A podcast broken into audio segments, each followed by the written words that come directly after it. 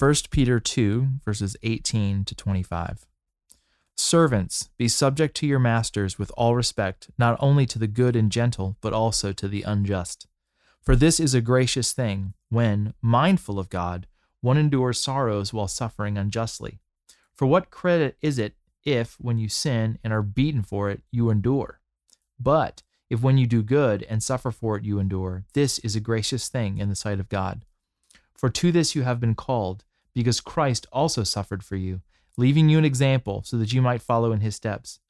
He committed no sin, neither was deceit found in his mouth. When he was reviled, he did not revile in return.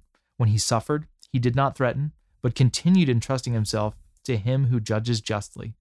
He himself bore our sins in his body on the tree, that we might die to sin and live to righteousness. By his wounds you have been healed, for you were straying like sheep but have now returned to the shepherd and overseer of your souls. This is the word of the Lord. Thanks be to God. All right, so we're continuing in this submission to authority section, and today it's more workplacey than government.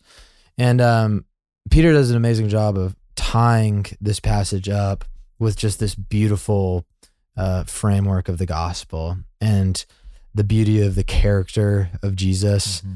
and you know, I just love how this ends. You were straying like sheep, but have now returned to the shepherd and overseer of your souls. So, uh, a powerful passage. Um, and, you know, off the bat, I think it's just worth addressing, you know, the servants to be subject to your masters. Um, it's, it's, loaded for us on the side of history because of you know the African slave trade and um, just that massive moment in the history of the world um, where slavery became this entirely different thing. Um, and so I don't think we have to press, uh, like, I, I, would say that is something good to press into on your own time of understanding like slavery, the, the Greek word doulos, uh, and servants and masters in the Bible and then as we saw it play out in the era of colonialism, mm-hmm. different things, different economies, and everything. So, anyways, all that to say, this is more directly applicable to sort of our, our relationship in in the economy in the mm-hmm. workplace, mm-hmm. and it's a it, this is a heavy word. It's basically saying be okay to suffer unjustly um, from you know the people in power above you, mm-hmm. which is definitely not something that is a popular opinion or a popular truth or command. So, Greg, um, how about you jump into the fire before I do? I'm amazed you don't want to you don't want to take on the subject of chattel slavery today. That's uh, you know. Yeah. Um, happy yeah. to take it on, but you know, I, I do think it's better to just research it and agreed do it yourself. Um, I think that to me the the real heart of this passage um is sort of in verse 23 where it says when he was reviled he did not revile in return when he suffered he did not threaten but continued entrusting himself to him who judges justly mm-hmm. in that you know you're not suffering injustice for the sake of suffering injustice.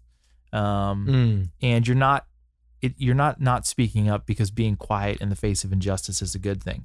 But mm-hmm. he says that Christ, uh, who knew no sin and did no wrong, was reviled and treated unjustly, and he didn't threaten, he didn't do anything else. Why?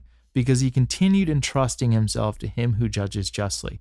And I think any Peter is pointing you to the fact that at no point in his entire walk on this earth was Jesus not 100% confident in in the care of the Father. He completely understood that the Father would do what was best for him, and he simply rested in that. Yeah. And so yeah. that he didn't, you know, he was murdered.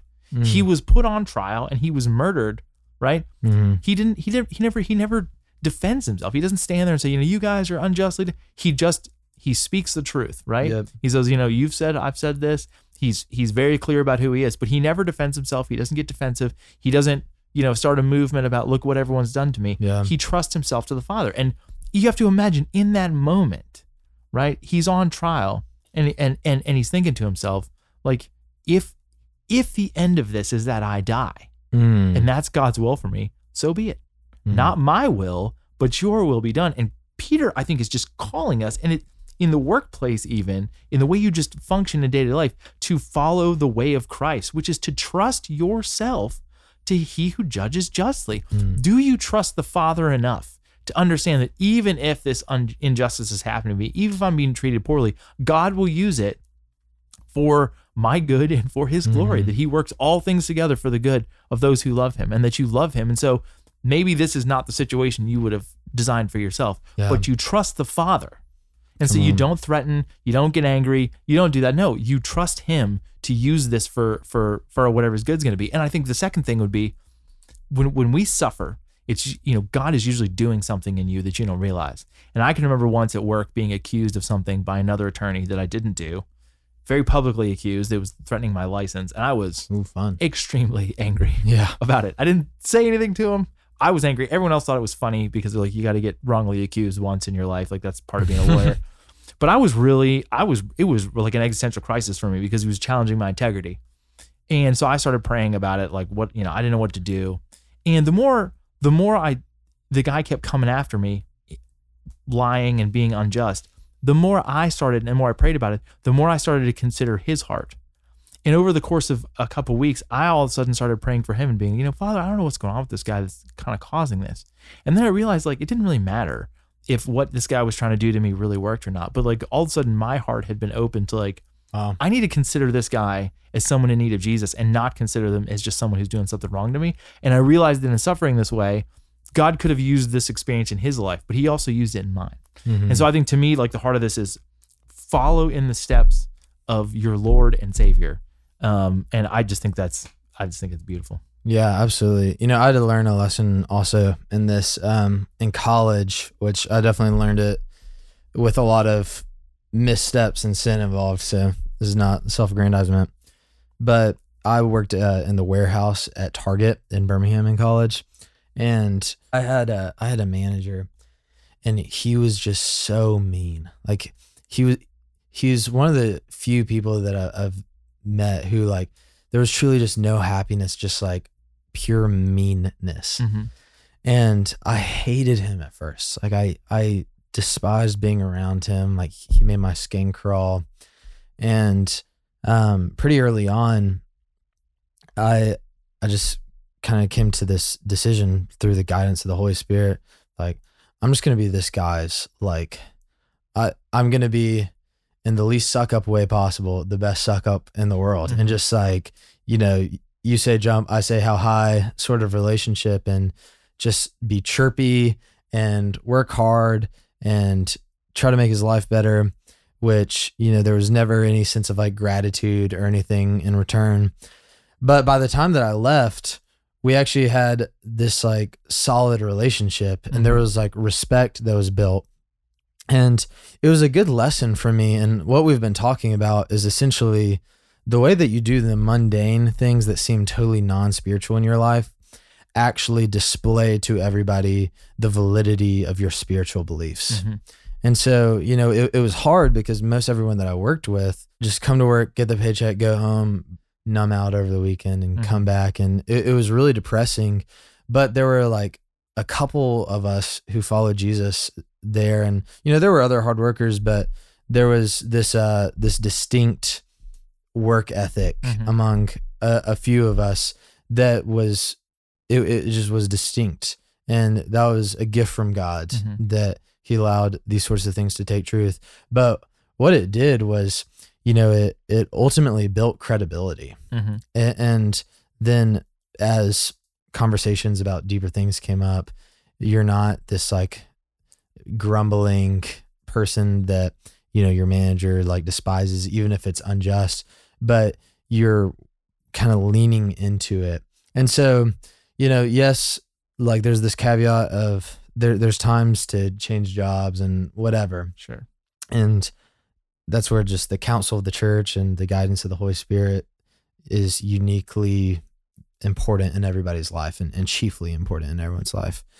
But there's this principle that goes back to yesterday's of, you know, if you look at the things that are really bothering you, is there an obsession or or just like a a fear of losing freedom Mm. or honor that is coming more from your flesh than from following Jesus? Yeah.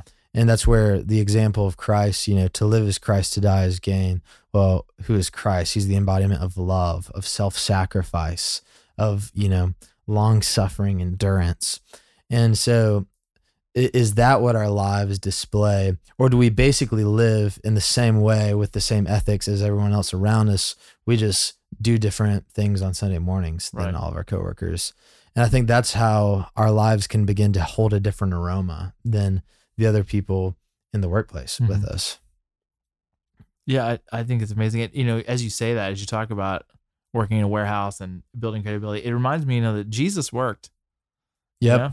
He did. and and if you go to Israel and you you know you'll see that near where he grew up there was a, a city built by Herod sort of as a little self-aggrandizement to himself Yeah. and his father and it's uh, very likely that Jesus and his brothers and his father and everyone in his village probably would have worked on this Hmm. city and they would have been working for Herod which would not have been Yeah. not I'm sure have been great the working conditions probably would not have you know been OSHA approved totally. and you to like he he would have done it without grumbling, without and he undoubtedly would have suffered injustice. And he simply, um, you know, his entire life was was a testimony.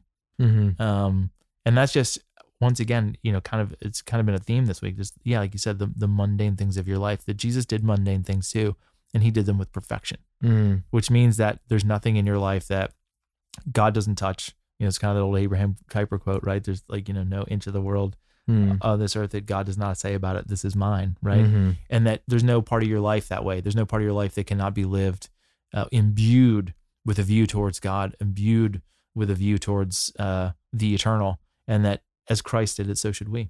Absolutely. Absolutely. And, you know, there's also just this great principle of he who's faithful over little is faithful over Mhm. much. And, Yeah. you know, like for me, um, by God's grace, like that, that season of, of working in that sort of environment was short, um, all things considered. But the Lord taught me a degree of faithfulness and perseverance that has set me up to do what I do now. Mm-hmm. And so I would say like it's not wrong to change jobs. It's not wrong to look for a better work situation and and things like that. But I would say if you resign the ability to be fully faithful and to to plug in and to embody Christ in those scenarios, then you just won't be able to when the tides turn. Right. And you know, if if you cannot be faithful to God in hardship, then you can't be faithful to God in prosperity. And so that's like another piece of the pie, Mhm. but obviously very complex. And I'm grateful for John Posey and our Center for Faith and Work and yeah. uh, just you know Brad Smith, Jeff Brink, like these guys in our church and women in our church who are thinking a lot about how faith and the modern workplace overlap. And Mhm. so I would say it's definitely an amazing resource of our church and a unique resource of our church for anyone wrestling through the big questions of work and faith and uh, leadership and all that. So, um, I hope this is helpful though. For Greg Conley, this is Will Carlisle. We'll see you tomorrow on our daily rhythm. Thanks for listening to Our Daily Rhythm.